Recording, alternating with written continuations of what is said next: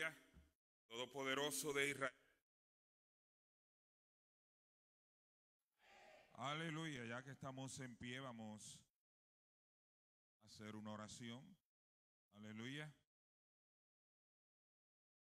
Bendito y poderoso Creador Yahweh, te bendecimos y te damos gracias por tu amor, por tu bondad, por tu misericordia, Rey eterno. Gracias por tu palabra que va a ser expuesta en nuestros medios. Tu palabra que es poderosa. Tu palabra que redarguye nuestras vidas, oh Padre Celestial. Que nos acerca más a ti, te revela más a nuestras vidas, oh poderoso Creador. Permite que en esta noche tu palabra pueda hablarnos, oh Yahweh, y no solamente a los que estamos aquí, sino también a los que a través, Padre mío, de las redes están escuchando tu palabra. Que sus vidas también puedan ser bendecidas en esta noche. En el dulce y bendito nombre de Yeshua, nuestro amado Salvador, te lo imploramos. Amén. Aleluya. Aleluya, bendito es Yahweh. En esta noche eh, vamos a hablar unas cortas palabras de el libro de Ruth. Eh, hemos estado en las últimas dos semanas hablando de, de Ruth eh, y hemos tomado como partida el verso 1 del capítulo 4 que dice, Boaz subió a la puerta y se sentó allí. Aleluya. Boaz, ¿verdad? Y hemos, hemos venido en estas últimas dos semanas estudiando eh, del libro de Ruth, de la vida de Ruth, de su suegra Noemí, de Boaz, que era pariente del esposo fenecido de Noemí, de Elimelech, ¿verdad? Y una linda historia de la actitud, la humildad de Ruth, su amor por su suegra, ¿verdad? Eh, y cómo pues ella dejó atrás lo que le era familiar y conocido para irse a una tierra que no conocía y abrazar una fe que no era la fe natural ni de ella, ni de su familia, ni de su pueblo. Y hemos titulado estas palabras El pariente que nos quiere redimir. Y obviamente todos sabemos que ese pariente es Boaz. Pero en esta noche yo quiero que nosotros miremos a Boaz como un tipo de nuestro Salvador Yeshua. Porque cuando nosotros analizamos el libro de Ruth, eh, podemos ver muchas similitudes entre Boaz y la actitud que Boaz tomó y lo que él hizo, al igual que lo que hizo nuestro Salvador para redimirnos a nosotros del pecado y de la muerte y para llevarnos de un sitio de pobreza a un sitio de riquezas en gloria. Amén. Muy bien. Todo en el plan de Yahweh tiene un propósito y una instrucción para nuestra vida. Eso es así. Todo lo que nosotros podemos leer en la palabra del Eterno tiene un propósito. Eh, hay muchas cosas que yo estoy seguro que, han, que acontecieron desde la creación, que no están registrados en la palabra. El Padre Celestial no le interesó que quedaran registrados porque necesitaríamos caminar con una enciclopedia en vez de con, con un libro, ¿verdad? Que es la Sagrada Escritura. Pero todo lo que Él permitió que quedase registrado era por un propósito y por una razón. Y alguna instrucción trae a nuestras vidas. Y eso es importante que siempre lo entendamos así. Porque yo sé que hay algunos pasajes en la escritura que a veces le pasamos por encima porque como que no son muy llamativos. Pero cuando nosotros empezamos a profundizar y, y, y vamos de delante del Eternísimo Padre, ¿por qué, ¿por qué tú quisiste que eso quedase ahí registrado? ¿Cuál es el propósito? ¿Cuál es la enseñanza que tú quieres traer a mi vida? Empezamos a notar como que eh, las puertas se van abriendo y, y, nuestro entendimiento va alcanzando a ver cuál fue el propósito del Eterno permitir eh, que eso quedase ahí registrado. Y hay algunas cosas como el, pasa el pasaje de Jabez, ¿verdad? Como que lo encontramos fuera de contexto porque está entre medio de algo que nada tiene que ver. Esto es como, en inglés dirían un afterthought, como que algo que el escritor se recordó, dijo, espérate que esto es importante, vamos a colocarlo ahí, ¿verdad? Pero trae una enseñanza profunda, ¿verdad? Tanto es así que hasta un, un libro se escribió acerca de ese verso, ¿verdad? Así que es importante, todo en el plan de Yahweh tiene un propósito y una instrucción para nuestra vida. Yahweh no hace nada sin una razón, sin un porqué. Entendemos que Boaz es un tipo de Yahshua y si usted nunca lo había visto así en esta noche, yo quiero que usted lo vea así. Boaz es un tipo de Yahshua y que todo lo que le sucedió a Noemí y a su familia tenía un propósito, pero que también Yahweh utilizó la decisión de Elimelech, el esposo de Noemí, cuyo nombre significa Elohim es mi rey.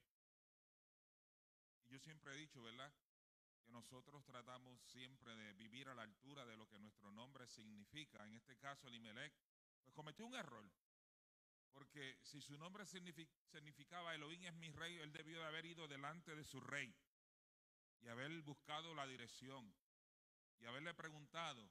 Como muchas ocasiones la palabra registra que los reyes antes de salir a la guerra inquirían del Eterno y le preguntaban, ¿saldré a la guerra? ¿Este es el tiempo de yo salir o debo de esperar? Y el Padre Celestial le decía, no, espera, o decía, no, sal a la guerra que vas a tener la victoria, ¿verdad? Y en este caso, pues, Elimelech, cuyo nombre significa Elohim es mi rey, debió haber ido delante del Eterno eh, cuando vino esa hambre a Belén y haberle preguntado, tú me vas a sostener aquí, a mí, a mi familia, podemos depender de ti, podemos seguir confiando en que tú nos darás la provisión necesaria. Pero él tomó la decisión de irse a Moab, ¿verdad? Y su mujer le siguió y sus hijos le siguieron. Eh, y yo sé que muchos no van a estar de acuerdo con lo que voy a decir, pero y le doy el aviso desde ahora. Hay momentos en que cuando uno como cabeza de la casa va a tomar una decisión, si la mujer tiene sabiduría si entiende que no es del eterno, debe decirle, vamos a esperar un momento, espérate. Porque yo siento del eterno que esto no es la voluntad del eterno. Vamos a orar, ¿verdad? Porque tampoco es que ciegamente una hija del Altísimo debe seguir a uno si, si cree que uno verdaderamente no está dentro de la voluntad del Eterno lo que uno está determinando hacer. ¿Verdad? Sé que especialmente los varones no están de acuerdo conmigo. Pero yo creo que es así porque las hijas del Eterno también reciben del Eterno. También tienen el espíritu del Eterno. Y también Yahweh les revela a sus vidas. ¿Verdad? Y, yo, doy, yo doy fe y doy testimonio que muchas veces eh, mi esposa me ha aconsejado y, he seguido su consejo y a las veces que quizás no he seguido el consejo no me ha ido muy bien, ¿verdad? Eh, porque ella también tiene el espíritu del Eterno, ¿verdad? Eh, y por eso es que es bueno que en un matrimonio las cosas se consulten y de, y de común acuerdo caminemos, ¿verdad? Porque si caminamos de común acuerdo vamos a caminar más seguros de que vamos a llegar al destino, ¿verdad que sí? Bendito sea Yahweh. Y se fueron, ¿verdad? Eh, para Moab. Yahweh usó a Boaz como un instrumento de bendición para Ruth y para Noemí, porque Boaz era un hombre justo, de buenos sentimientos y de un corazón sincero. ¿verdad? Y, en, todo lo que vemos eh, de la vida de Boaz, desde que llega al campo que le pertenece a él y el saludo que le da a los trabajadores, Yahweh les bendiga, que la paz de Yahweh sea con ellos, ¿verdad? Son muy pocos los jefes que le saludan a usted con esa clase de, de saludo, ¿verdad? Pero ese era el carácter de Boaz, ¿verdad? Y como la palabra dice que dando es como se recibe, pues ellos también le respondían echándole una bendición a él también, ¿verdad? ¿Cuál fue la razón de Boaz sentarse a la puerta, que es el verso 1 del capítulo cuarto. Pues simplemente la costumbre desde tiempos antiguos y se registra desde el libro de Deuteronomio es que en la puerta principal del pueblo era donde se llevaban a cabo los negocios, ¿verdad? Porque allí siempre había movimiento de personas y se necesitaban testigos para que todo quedase bajo la palabra de testigo y casi siempre buscaban que hubieran 10 eh, eh, no sé si eso es lo que, por lo que todavía nuestros hermanos israelitas, ¿verdad? Para dar una adoración al Eterno, eh, demandan que hayan por lo menos 10 varones presentes. Y si no, pues no se puede dar la adoración si no hay diez varones ¿verdad? en la sinagoga. No sé si, si viene desde ahí o no. Pero en este caso la costumbre era que los negocios se llevaban a cabo en la puerta principal, públicamente, y debían haber por lo menos 10 testigos de lo que se habló y, de lo, y del acuerdo que se llevó a cabo. ¿verdad? Y esa es la razón por la que Boaz va a la puerta del pueblo y se sentó allí. La intención y el deseo de Boaz era interceder a favor de Ruth la Moabita. No era cualquier persona la que sentía esta necesidad de ayudar a interceder. La historia nos dice que Boaz era un varón rico y poderoso, un hombre de gran influencia en toda la ciudad y un hombre que pueda hacer que su interés y el deseo de él prevalezca, porque tenía influencia, era un hombre conocido y reconocido en Belén. Siendo Boaz un tipo de Yahshua, nos recuerda que nuestro Salvador ascendió a las alturas y está ahora mismo sentado a la diestra del Padre, intercediendo por nosotros, los que hemos sido hallados por Él. Yahshua, nuestro Salvador, que es grande en misericordia y nos puede salvar completamente a todos los que se alleguen a Yahweh por medio de Él, siendo que Él vive para siempre para interceder por nosotros. La puerta era el lugar público para efectuar estas transacciones. Y Boaz dijo a su pariente, redime, porque no hay otro que redima sino tú y yo después de ti. Esto conforme a la ley establecida en Levítico 25, 25. Cuando tu hermano empobreciere y vendiere algo de su posesión, entonces su pariente más próximo vendrá y rescatará lo que su hermano hubiese vendido. Una de las cosas que hablamos en estas dos semanas que hemos estado estudiando el libro de Ruth es que existía la ley que Yahweh estableció de que toda la tierra tenía que ser regresada o devuelta a su dueño original en cada No sabemos en qué, en qué etapa de los 50 años fue que ocurrió esta transacción, ¿verdad? Si fue dentro de los primeros años, pues la persona que redimía la tierra iba a, tener más de 40 años de uso de, de la propiedad, del terreno. Si estaba en los 40 años ya, pues tendría 10 años. Y si estaba más de 40, pues tendría menos años. La escritura no dice. Pero para que este hombre estuviese tan dispuesto desde la primera vez que Boaz le dijo, y él dijo, yo redimo, yo pienso que esta tierra iba a estar bajo el uso de él para su provecho por bastantes años, antes de que él tuviera que devolvérsela nuevamente a Noemí, ¿verdad? Pero, aunque de primera intención él dijo, yo redimo, más adelante cambió de parecer. Este pariente de Boaz y del fenecido esposo de Ruth, y la escritura no dice ni el nombre de este pariente, simplemente dice que era un, un pariente, ¿verdad? Tenía el derecho y la primera opción de redimir, pero no tenía la capacidad. ¿Por qué no tenía la capacidad?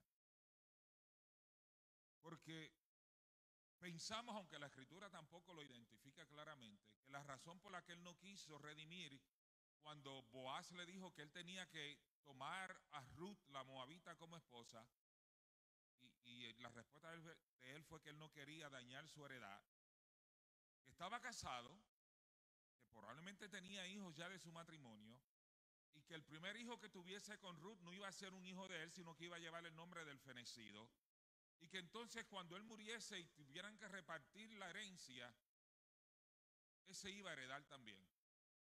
Y Ruth también como esposa que iba a heredar. Y entonces él no quería eh, dañar su heredad, porque en el año del jubileo la tierra que le pertenecía a Noemí regresaba a quién? A Noemí. Y entonces lo que era de él, él iba a tener que compartirlo con el primogénito de, Ruth y de él y con los otros parientes que él tuviese. Así que él dijo, esto como de, primer, de primera instancia parece un buen negocio, pero como que al final no va a ser un buen negocio. Entonces dijo, no, mejor redime tú, le dijo él a Boaz. Antes de Yeshua la redención tenía que ser por la ley a través de sacrificios de animales. Y así era que alcanzaban los hombres el perdón de sus pecados. Tenía que morir un animal causa del pecado del hombre. Nuestro redentor Yeshua vino y tomando el lugar de todos esos animales y todos esos sacrificios que la ley reclamaba que eran necesarios hacerse, se presentó a sí mismo una vez y para siempre, derramando su propia sangre, redimiéndonos así de todos nuestros pecados. Y fuera de él no había quien pudiese redimir, porque antes de él lo que había era la ley de los sacrificios de animales. Por eso es que Él es el pariente que nos pudo redimir, porque Él se hizo igual que nosotros, participó de todo lo que nosotros participamos y fue tentado en todo, más sin pecado. Bendito sea el nombre del Eterno para siempre. La ley de los sacrificios no era perfecta, por eso era necesario que llegara Yahshua el perfecto sacrificio para poder redimirnos entonces. Por la ley es el conocimiento del pecado, no la redención ni el perdón de los pecados.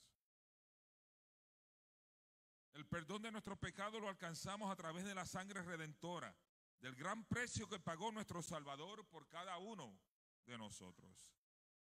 La palabra dice que por las obras de la ley nadie será justificado. Dice el apóstol Saulo en 1 Corintios 6:20, porque habéis sido comprado por precio. Glorificad pues a Yahweh en vuestro cuerpo y en vuestro espíritu, los cuales son de Yahweh. y esto está bueno que lo volvamos a oír. En vuestro cuerpo y en vuestro espíritu, los cuales son de Yahweh. Porque por ahí a veces vestimos nuestro cuerpo como queremos y nos olvidamos que no es nuestro. Que le pertenece a quién? Y que debemos honrar al dueño del al que le pertenece nuestro cuerpo y nuestro espíritu. ¿Verdad? Porque fuimos comprados. Ya no somos ni siquiera de nosotros mismos. Por ahí nosotros, ¿verdad? En algunas ocasiones yo también lo llegué a decir cuando no tenía conocimiento que ya yo no me pertenezco a mí mismo. Decían, Dios me gobierno yo. Yo soy el que decido lo que yo quiero hacer en mi vida. No tengo que darle cuentas a nadie. Qué equivocado y la gente cuando no conoce la palabra del Eterno. Todos tenemos que darle cuenta a Yahweh tarde o temprano. ¿Verdad? Y nuestro cuerpo y nuestro espíritu no nos pertenece porque lo compró Yahweh con la sangre de Yahshua. Bendito sea su nombre para siempre. La primera respuesta de este pariente fue yo redimiré. Estaba dispuesto a redimir cuando veía que podía haber una ganancia para él porque Noemí en medio de su necesidad probablemente iba a vender la propiedad por un valor menor del que quizás podía ella alcanzar. Pero ella estaba necesitada, ella necesitaba a alguien que la sostuviese, no podía irse al campo a trabajar y posiblemente hubiese vendido su heredad por un valor mucho menor del que hubiera demandado si, la ley hubiera sido que la pudiera poder el mercado al que más le diese, probablemente hubiese sacado mucho más. Pero como tenía que ser el pariente más cercano, el que tenía el derecho a redimir, pues podía quizás ofrecerle mucho menos del valor de la propiedad porque ella estaba en necesidad. ¿verdad? Lo que el pariente cercano, en este caso un tipo de la ley, la ley de los sacrificios de animales, no pudo hacer, bien pudo alcanzarlo Boaz, un tipo de Yeshua, la gracia redentora de nuestro Salvador. Porque lo que era imposible para la ley fue posible para la gracia. Ruth es tipo de la congregación, el verdadero tesoro en el campo. El campo es el mundo y el tesoro es la congregación, la cual alcanza la salvación por medio de la redención de nuestro Salvador. Yeshua, nuestro celestial Boaz, que era rico por nuestra causa, se hizo pobre. Por cuanto dejó atrás su reino, su gloria y su majestad, y compró el campo, es a saber, el mundo, con su sangre, para poder obtener, o sea, salvar el tesoro escondido, la congregación. Solo él podía redimir. Tenía derecho como pariente, tenía autoridad como varón rico y poderoso. estaba en la mejor condición de hacerlo, puesto que no estaba casado, hablando de Boaz. El redimir a Ruth le trajo a Boaz un grande gozo. ¿Y no será acaso grande el gozo de nuestro Salvador, el haber redimido con su propia sangre a toda la raza humana? Cuando tomó cuerpo humano se hizo nuestro pariente. El ser hijo del Altísimo le dio el derecho a redimirnos. Su divinidad le daba el poder de poder redimirnos, sabiendo que fuisteis recatados de vuestra vana manera de vivir, la cual recibisteis de vuestros padres, no con cosas corruptibles como el oro o como la plata, sino con la sangre preciosa de Yeshua, como de un cordero sin mancha y sin contaminación. Él lo hizo voluntariamente. Boaz lo hizo con deseo, lo hizo con amor, lo hizo con pasión y lo hizo con gozo. Pagó el precio de la redención con mucho, con mucho gusto y amor. De la misma manera nuestro Salvador entregó su vida voluntariamente. Lo hizo con gozo, con amor, por obediencia a la voluntad del Padre y no le importó el precio que tuvo que pagar. Boaz mostró el poder de la gracia. No hubo vergüenza en Boaz al redimir a Ruth la Moabita. Ella era extranjera, ella era de otra cultura, con un pasado gentil, pobre, de una clase social menos importante que la de él. No tenía que hacerlo, pero lo hizo. La sacó de su pasada manera de vivir, de su pobreza y de todos sus trabajos y cargas, y la hizo su esposa. Señora sobre muchos obreros y mujer de renombre en toda la ciudad. De la misma manera, Yeshua no se avergüenza de ser llamado nuestro hermano, nuestro Salvador, nuestro Redentor, abogado, nuestro intercesor. Al contrario, extendió una invitación a todos los pobres, a todos los menesterosos en el mundo apartados de la ley y las promesas dadas a Israel, para acercarlos a Él, para redimirlos, para sanarlos, para salvarlos, para hacernos coherederos de todas las riquezas para trasladarnos de las tinieblas a su luz admirable. Ruth la moabita, la extranjera, la mujer pobre, llegó a ser por la redención de Boaz parte del árbol genealógico de nuestro Salvador Yeshua. La redención fue hecha delante de testigos. Hubo muchos testigos de lo que Boaz hizo. No lo hizo en oculto, ni lo hizo en la noche fuera de la vista de aquellos que pudieran dar testimonio de que todo lo acordado se cumplió. Así nuestro Salvador públicamente fue burlado, escupido, azotado, herido y enclavado en un madero. Así como Boaz se fue a la entrada de la puerta y Ashúa fue sacado fuera del real. En el Calvario acabó la obra que Yahweh le encomendó que hiciera. Los apóstoles, aquellos hombres que anduvieron con él, pudieron decir sin temor, somos testigos. El propósito de la redención de Boaz, para que el nombre del muerto no se borre. La palabra dice que en Adán todos hemos muertos, pero en Yeshua todos somos vivificados. Boaz no redimió a Ruth para hacerla su esclava, pero en Yeshua todos hemos sido vivificados. No la hizo su esclava, sino que la hizo su esposa. De la misma manera, Yeshua nos compró con su sangre, no para que seamos esclavos ni de él ni del pecado ya, sino para hacernos coherederos juntamente con él de todas las riquezas celestiales.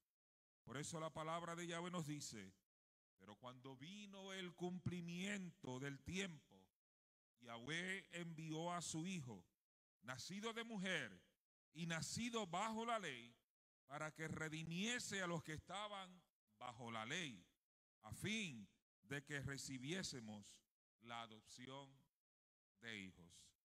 Todo en el tiempo de Yahweh. Cuando llegó el tiempo de Yahweh, cuando llegó el tiempo de Yahweh, volvió a haber pan y abundancia de pan en Belén. ¿Verdad? Pero los que se quedaron allí no se murieron de hambre. Yahweh les proveyó todo lo necesario para poder sobrevivir durante el tiempo de hambruna que vino sobre aquella ciudad.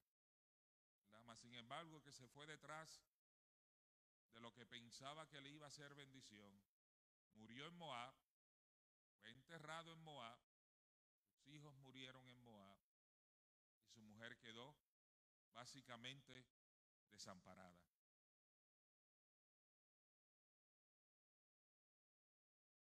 Las palabras que le dijera Noemí a Ruth acerca de Boaz se cumplieron el mismo día en que Boaz la tomó por esposa. Este hombre no descansará hasta terminar hoy mismo este asunto. Yeshua ha prometido que un día vendrá también a terminar lo que comenzó con nosotros el día de nuestra redención. Vendrá a buscar a la congregación que él compró con su propia sangre y con su propia vida. De la misma manera que Boaz llevó a Ruth a su hogar, así nuestro Salvador nos llevará con él y así estaremos por siempre con nuestro Salvador. Estamos terminando ya. Para concluir, de la misma manera que Ruth estaba impaciente y siempre pendiente del momento en el cual Boaz la redimiría, la haría su esposa y la llevaría a su hogar, así también debemos nosotros estar, ya que fuimos redimidos, ya que fuimos trasladados de muerte a vida, de tinieblas a luz. Ahora debemos estar alertas, pendientes, vigilando, hasta ese día en que nuestro Boaz celestial, a saber Yeshua, venga a llevarnos con él a su reino eterno. Entonces, cuando él aparezca, le veremos y le conoceremos tal y como él nos ve y nos conoce, entonces seremos como él es, entonces estaremos con él para siempre. La redención efectuada por Yeshua logra para nosotros la justificación. Somos justificados delante de Yahweh por la sangre que Él derramó, por la vida que Él entregó. Justificados pues por la fe en Yeshua, tenemos paz para con Yahweh.